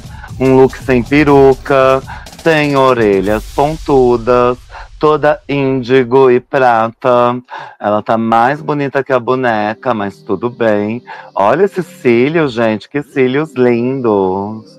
Me lembrou Jurigi do Espanha All Stars. E a maquiagem tá linda. São vestidos sobrepostos. Até falaram que é uma coisa meio balenciaga, né? Mas eu senti que é uma coisa assim, ai, ah, vou pegar dois vestidos que eu tenho aqui, um muito curto, um muito longo e sobrepor. Mas deu certo, gente. Então, ponto pra Dan. Pra Dan, pra Dan. A Down tá muito boa, muito boa. Apesar de eu achar que tem aqui uma. Quando eu olho, quanto mais eu olho para esse desfile dela, quando eu, eu vi o episódio primeiro de cara, eu disse, puta que pariu, é tipo avant-garde. Mas quanto mais eu olho, mais defeito eu começo a achar na roupa. Então, assim, é para mim sim uma das melhores da noite, porque tem moda, tem conceito, você vê que ela sabe costurar, mas quando eu olho para aquele detalhezinho aqui no meio do peito, eu sinto falta de uma pedra para esconder a costura. Quando eu vejo ela rodar, eu vejo a costura um pouco torta do vestido. E isso porque eu olhei várias e várias e várias vezes. Então, assim, a make para mim, como a Crê falou, tá impecável, tá muito bonita. A boneca dela também tá muito bonita, imperatriz imper, é, intergaláctica, né? E assim, eu vejo moda nela também. Concordo, eu não acho que eu vejo o, o estilista que disseram que viram nela, eu vejo muito John Galliano nessa produção dela aí. Acho que eu viria isso num desfile de John Galliano, mas eu não sei se realmente ela mereceria ter ganhado, ganhado ou não o episódio, porque eu acho que quanto mais a gente olha, mais defeito a gente acha no look. Ele é um look lindo incrível, mas que tem uns defeitinhos ali. Olha, eu não sou é, do bonde da Down, né?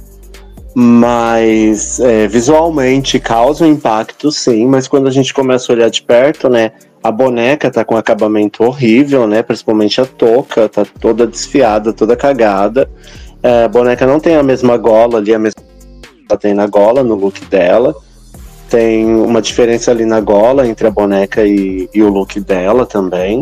E aí eu começo a olhar pro vestido dela, eu vou direto na barra. Cadê? Não tem barra. E quando eles vêm num look todo mal feito, um look sem barra, sem costura na barra, eles percebem. E ela conseguiu pelo menos passar tão bem a ideia que eles pagaram pau e nem viram que a barra não tinha costura. Então, parabéns para ela.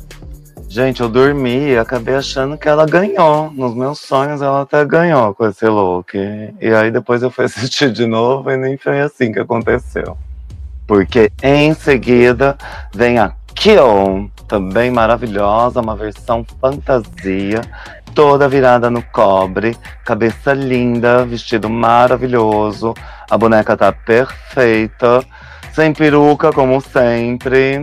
Ela tem ali um pó de fada, né? Que ela sopra, que ela joga pro ar.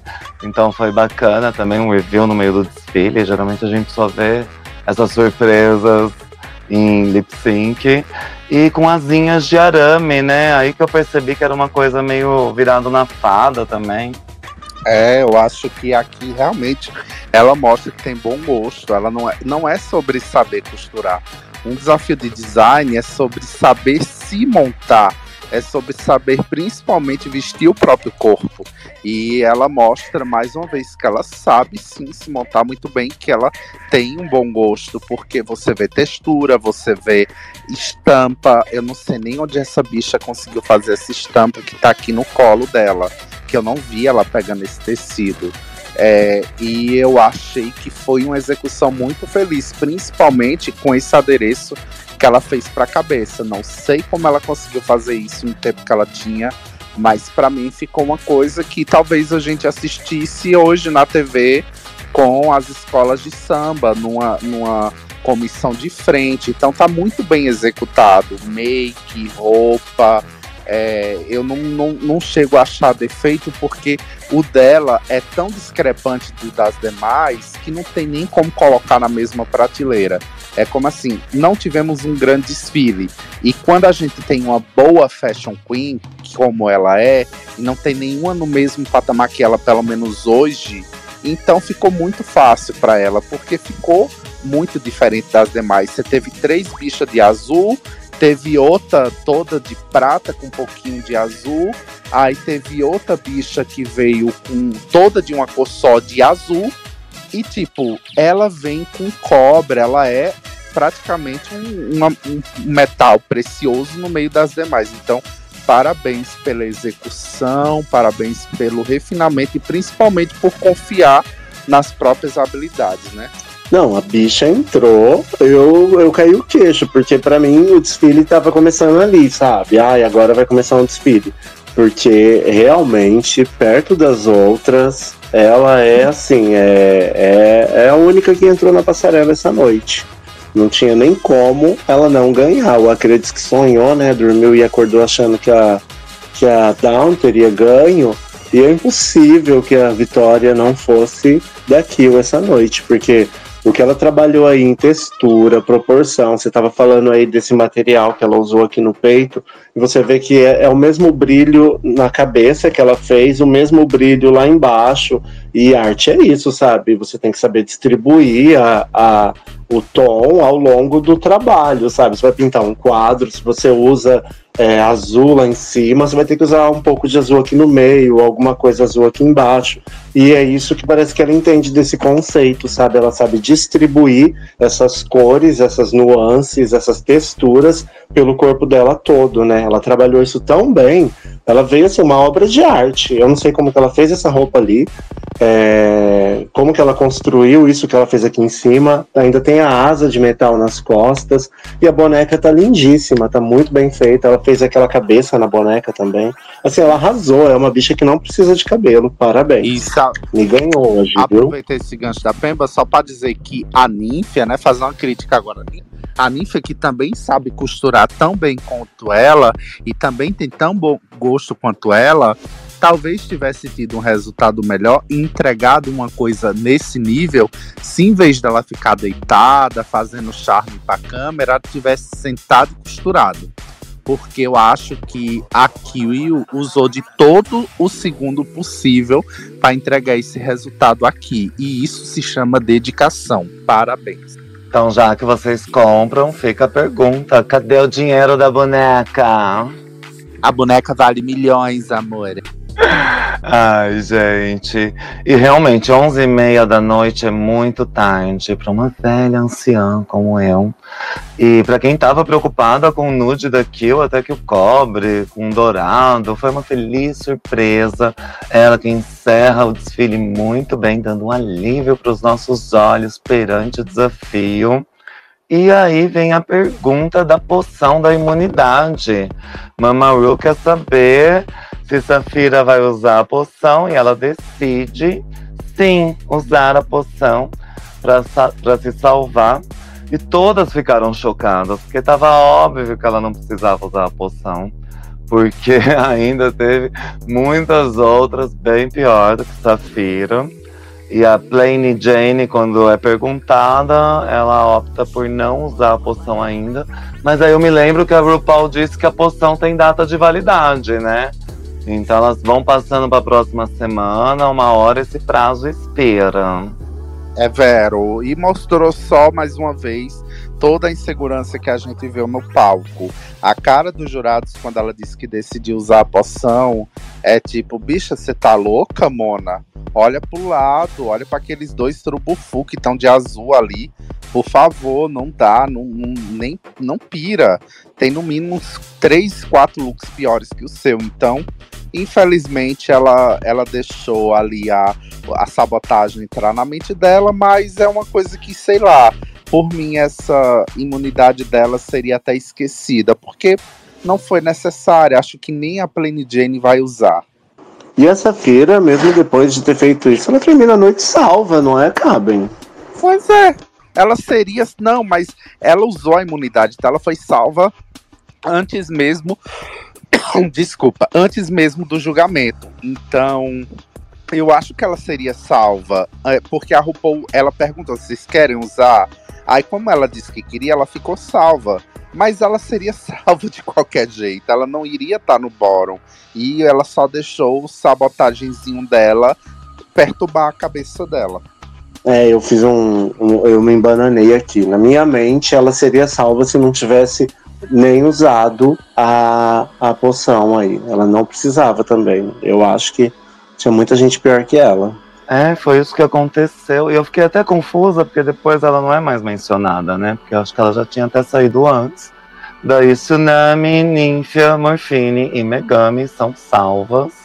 E os jurados começam ali a dar um feedback para as drags. A Plasma é elogiada, porém dizem que ela é forçada. Reconhecem evolução no rosto. A Plain Jane tem a produção muito elogiada.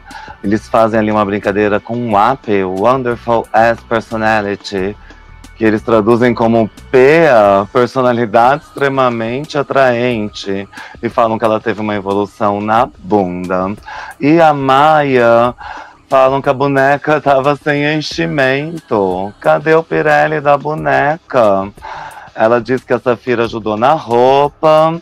A Lá fala que ficou excitada, né? Com aquele peito que parecia estar suado, é, mostrando aí um exemplo do errado que dá certo. Mas faltou acabamento, o zíper foi questionado. Aí falaram que se a roupa estica, aí mais um tecido que estica, né? Não tinha necessidade de zíper e a Maia já fica toda sem graça ali. Mostrando a falta de personalidade que ela tem, né? Acho que concordo. Eu não discordo de praticamente nada do que foi dito na avaliação dos jurados essa noite. Acho que tenho, foi dormir em paz depois de assistir o episódio. Porque eu acho que muita coisa que merecia ser dita foi dita. É, É, agora cabe às gatinhas aproveitarem as dicas que elas recebem, né? Você veja essa noite que muita gente aí foi salva ou quase ganhou só porque ouviu a Michelle Visage falar: pare de usar as orelhinhas de elfo. Pois é, em alguns sonhos até ganhou. E a Geniva, ela é criticada, né, do pescoço para baixo. Ela tava terrível. Falam até que a boneca tinha pernas de Barbie a drag tinha pernas de Danny DeVito. Que feio falar assim. E a Dawn foi muito elogiada, aí sim, comparam com Balenciaga. Ela provou que não precisa de orelha, foi pro espaço, nem de peruca ela precisa, amaram. A Kill também foi muito elogiada. A cabeça compararam com Grace Jones, né? E o designer de chapéus dela. Acharam que a boneca era colecionável, então aí tem valores inestimável mesmo. E os tecidos azuis foram criticados, né? Com exceção da Plain Jane. É, ficou claro ali, né, que todas as outras que estavam tentando usar esse tecido deveriam ter mudado a rota quando viram a Plain Jane fazendo a roupa dela. Pois é, e dito isso, acho que o resultado foi mais do que justo. É, né? As drags vão lá pro Untucked, no fundo do cenário, e os juízes começam a deliberar entre si. Parece que a Plain Jane ofuscou a plasma nessa questão do tecido. Parece que a Maia tá sem pescoço e sem enchimento. Parece que a Geniva viu uma delicadeza errada no Texas, que realmente não existe, porque Texas é brutal, tudo é grande no Texas. Seria uma Itu pra gente? Não sei, nunca vi o Texas. E a parece que acertou na combinação e parece que a Kill elevou 100%, né? Porque ela cagou nas outras e realmente foi muito bem nesse desafio. Por fim, a gente descobre aí que a Dawn é salva, a Kill ganha finalmente 5 mil dólares, a Plain Jane é salva, essas ficam entre as melhores. E entre as piores, a Plasma é salva, a Maia tem que dublar com a Geniva. Música de Janet Jackson, Control. Ah, e temos um bom lip sync, finalmente, né? Um dos bons, assim, porque acho que a Maia finalmente decidiu ligar o motorzinho das cambalhotas e foi, assim, uma performance magnífica. Não foi o melhor lip sync que a gente já assistiu, não foi. Porque eu acho que quando as duas são boas, aí é que o lip sync histórico. Mas quando você tem uma ligada no 220 e outra no 110, não, não é a mesma coisa. Enquanto a Maia tava dando dois mortal carpado caindo espacate, a outra tava fazendo a Celine Dion. Então, foi um bom lip sync porque a Maia fez ele ser bom. Então, ela mostrou o que veio. Não sabemos se teremos nessa temporada o lip, o lip sync Paparusa, nem lembro como é que é o nome, mas aquela batalha. Lula Parusa. Lula Parusa. Não sei se teremos, mas se tivermos, ela vai dar trabalho, viu? Porque ela é Acho boa. até que é Lala Parusa. É Lala Parusa. Então, foi bom e concordo com a eliminação. Acho que a Maia foi infinitamente superior à Geniva e a Geniva já estava com o motor falhando desde a primeira semana. E olha que a Geniva já começa com outros sapatos, diferentes da produção, né? E a Maia arrasou, ela já tira a capa, começa a entregar tudo que faltou no desfile, todas as piruetas e flips e drops. Enquanto a Geniva tenta alguma coisa ali com os braços. Acho que o segredo das hands é não deixar muito longe do corpo. E ela acabou dando uns socos ali pro ar, que aquilo também não é hands. A Maia dominou com as tetas ali, né? Sincronizado com a música. Foi sensacional. É, eu acho que ali foi a hora da Maia fazer jus ao que ela tem como talento, né? Que são as piruetas, a performance. E já que ela estava na última chance dela, ela deu tudo, né? A Geniva já estava um pouco cansada. A gente sabe que ela é capaz de fazer mais do que o que ela fez essa noite. Acho que a música entrou na Maia antes de entrar na Geniva. A Geniva percebeu e acabou entregando, ou tentando fazer um outro estilo, não lutar com ela, mas fazer um outro estilo. Quando ela percebeu que não funcionava, já era tarde demais, porque a outra já estava batendo a teta no ritmo da música, né? A teta suada. E o talento da Maia é esse aí, né? Da pirueta, da fazer performance. Eu acho que ela vai dar trabalho nisso. Pena que para chegar nisso ela tem que passar por outros desafios que talvez ela não se desempenhe tão bem. Mas a estrela dela brilhou no palco hoje, ela se salvou. Embora no final o cabelo e a faixa já estavam ganhando uma distância perigosa ali, que podia cair a qualquer momento aquela peruca. Ainda bem que ca- acabou a tempo o lip sync. Cada pirueta que ela dava, eu dizia, vai cair. Vai cair. Na hora que cair, ela perde o lip se não tiver outra peruca embaixo. Mas deu certo. Eu acho que ela, de tanto fazer pirueta, ela aprendeu a aprender bem uma peruca. Não tá com a gota. De tanta pirueta, a peruca colou de novo, né? Batendo a cabeça no chão. E ali nada mais importava, né? Porque já era a terceira ou quarta vez que a Geniva Carr estava dublando. E a Maia realmente se destacou muito. No final, Maia fica, Geniva sai, sai muito bem humorada, falando ali, por quê? Raça la vista. E rainha do mundo, né? Representa México muito bem, senhora do seu próprio destino. Gostei muito de conhecer Geniva Carr. E a gente passou três episódios falando de estilização de pelos da perna. Será que agora acabou esse assunto? Ai, por favor, Mona. Não dá, né? Não, pelo amor de Deus, que coisa nojenta. Estilizar os pelos da perna é uma coisa que, assim, eu tive pesadelos. Eu vou pra academia, eu olho para os, termos- os pelos da perna do boy que tá do lado, fico pensando nele estilizando aquela coisa horrorosa que ele usa, aquele Tony Ramos. E não, não dá. Foi maravilhosa, ela foi incrível, ela teve uma participação muito boa. É, mas ela vai deixar esse legado de carisma, porque ela era super carismática. E as coisas vão afunilando, né? É, eu acho que para ela valeu muito a pena a participação, né? Porque ela teve em destaque todas as semanas. Eu acho que ela dublou todas as semanas que ela teve no programa. Só não a semana do Girl Group, né? A semana passada que ela tava no grupo das Salvas, das Vitoriosas, né? E que era o grupo Azarão da, da noite. E ainda assim ela conseguiu se salvar porque o grupo ganhou. Ela ficou com um quarto da, da vitória, 25% da vitória. E ela apareceu bastante, né? Conseguiu divulgar essa grande arte aí de é, desenhar nos pelos das pernas, né? Decorar os pelos das pernas.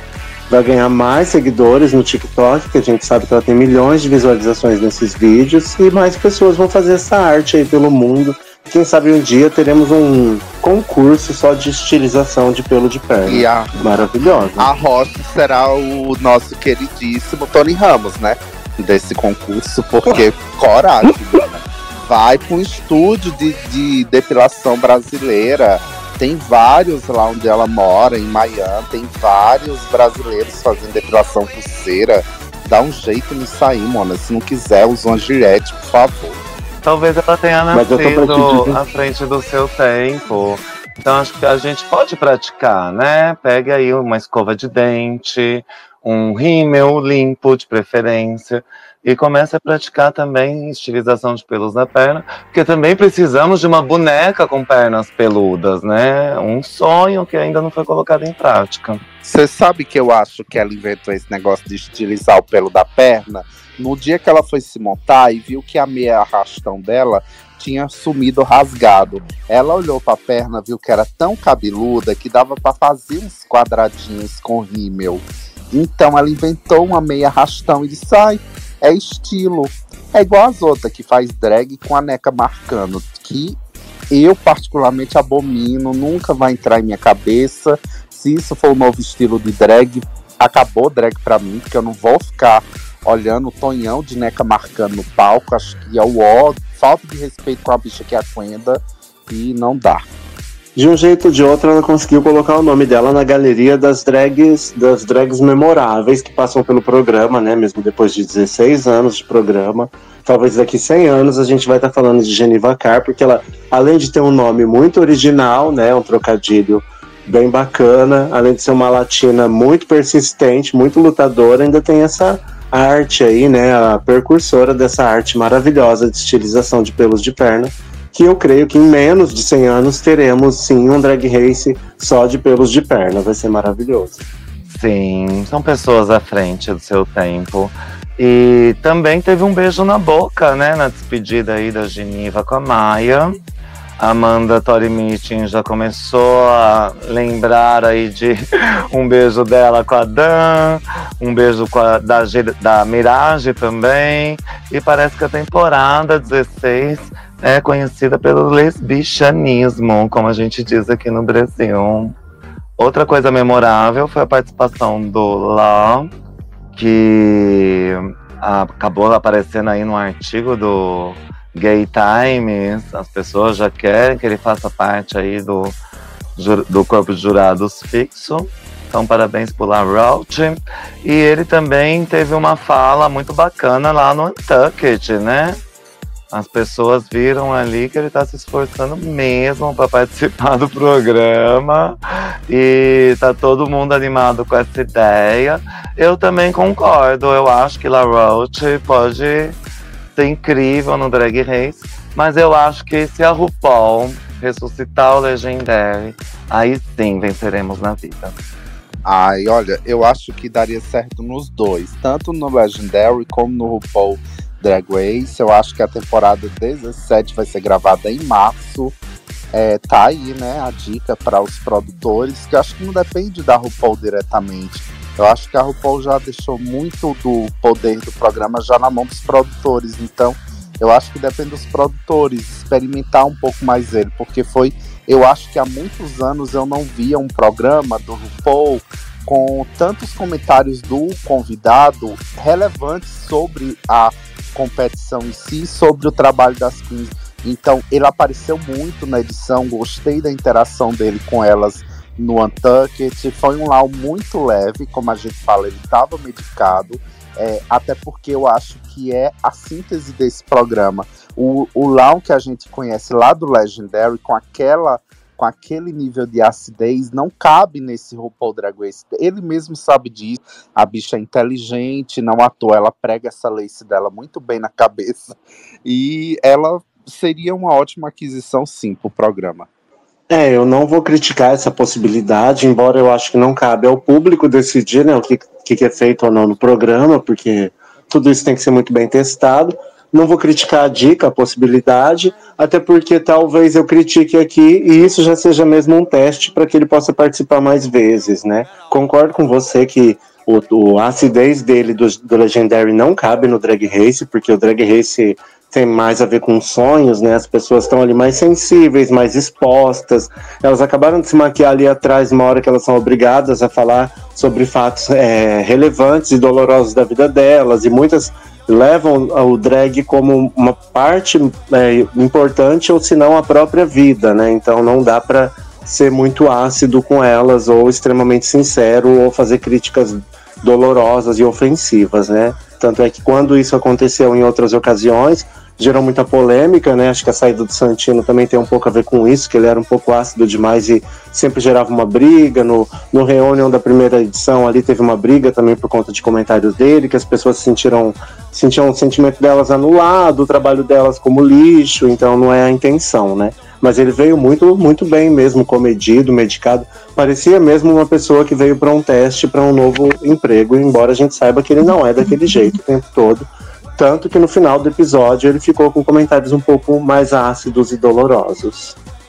Eu achei muito engraçado ele daquele jeito. Porque no Legendário, quem assiste só sente ódio puro. Ele ali todo bonzinho, a gente. Ah! A água bateu na bunda. Ai, gente, eu amava ele no Legendary. Claro que a gente odiava ele de vez em quando, porque tinha hora que a bicha tava virada no trem.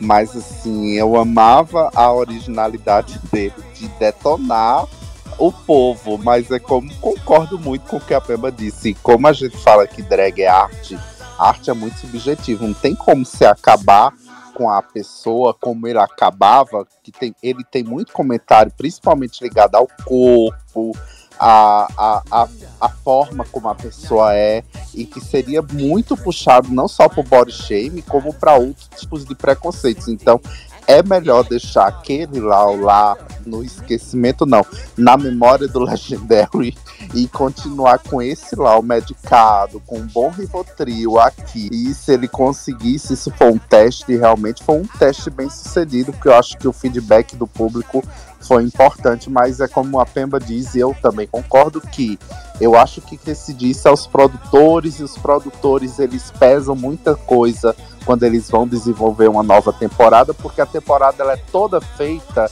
em cima de um tema, e a gente sabe disso, isso é um ano eleitoral nos Estados Unidos, e eles estão muito voltados mais para essa parte política, né? Pois é. E ai, quem quiser conhecer o programa Legendary, tem no HBO Go, que agora vai mudar de nome para Max, ou alguma coisa assim, porque eu também não tô recebendo publi nenhuma aqui. E no World of Wonder Present Plus, próxima semana, próximo episódio, elas vão de Noviça Rebelde. Amo, sou apaixonada por esse filme, por esse musical.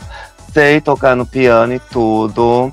E será que alguém usou a poção da imunidade cedo demais? E de quem será essa participação especial, hein? Será que é a Whoop Goldberg? Eu não sei, mas a edição deixou a gente pensando que alguém usou a poção da imunidade cedo demais. Mas a edição ela é muito enganosa também, né? Às vezes a gente vê uma briga e a pessoa.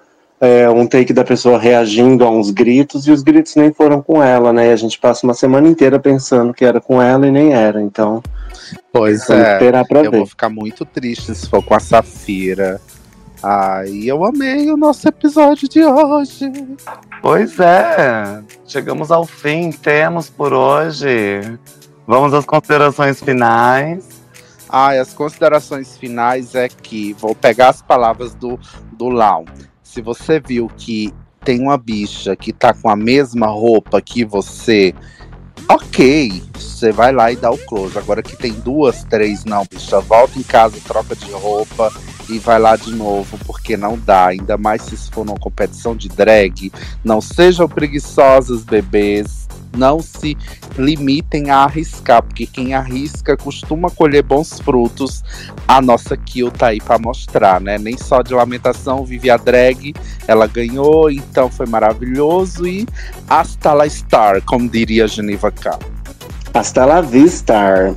Então, vamos lá, considerações finais. A Kill me ganhou essa noite, fiquei muito feliz com a vitória dela, principalmente porque ela falou da mãe, que a mãe apoia muito ela, que ela tinha boas notas, que ela estudava, mas optou pelo teatro.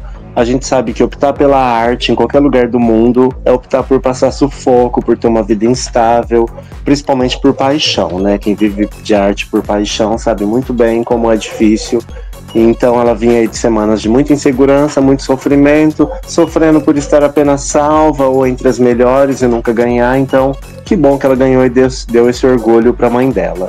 Queria deixar um recado também sobre o Drag Race o Espanha All Stars, que saiu essa semana. Eu adorei, embora eu não, não tenha muitos momentos na minha memória, que eu tenho memória péssima, eu tenho que assistir várias vezes para lembrar.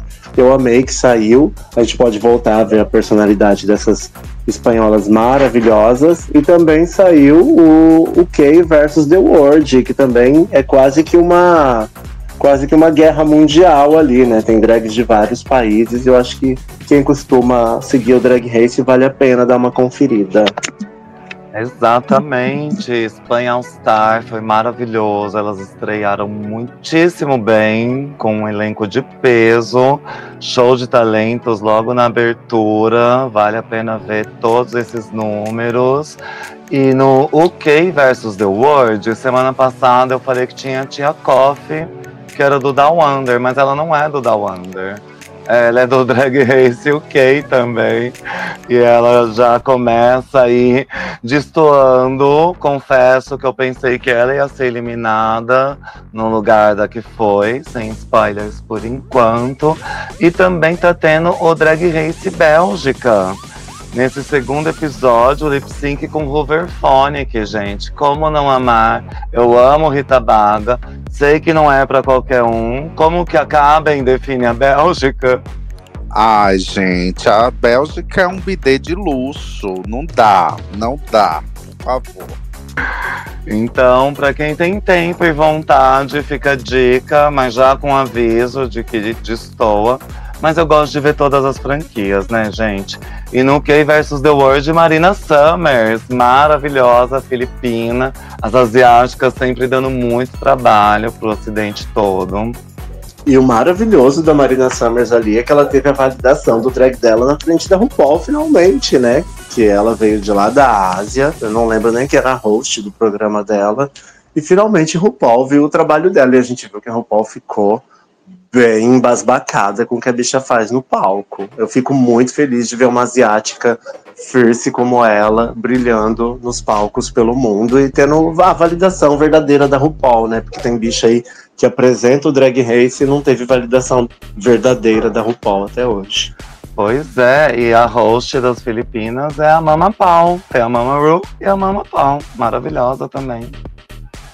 Ai, quem nunca? E eu queria também falar, quem nunca, né, mano? Mama pau. É, eu tava, o Cabin tava falando aí do.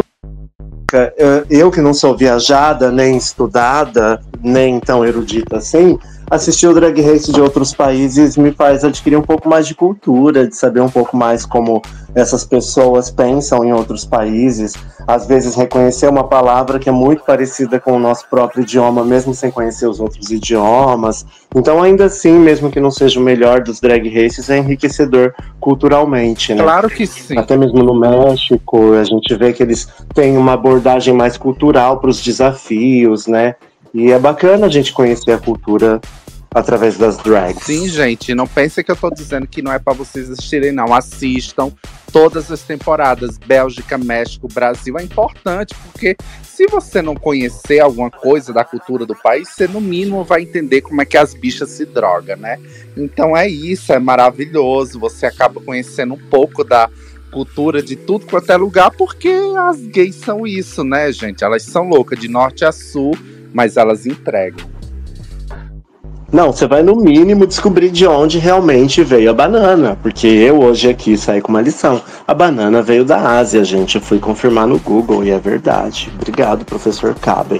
Viu só? Não é só cultura, é também história, porque a gente também conhece um pouco mais sobre a história do movimento LGBT de cada país, os ativistas que se destacaram, as figuras icônicas, as figuras icônicas de cada nação. E eu adorei hoje, gente. Já quero a boneca de todas vocês. Quero a boneca Capemba, sim. Ah, minha boneca já é sua. Eu acho que a boneca Capemba seria tipo a Leandrinha. Seria toda torta. Na moral, não dá, gente. Seria muito Chernobyl junto. Pai de misericórdia. Tá na hora de tocar a música e encerrar, DJ. Item de colecionador. Item de colecionador. Valor inestimável. E Mamaru tá chamando. Então a gente se vê no próximo programa. Foi bom estar com vocês. Foi bom brincar com vocês.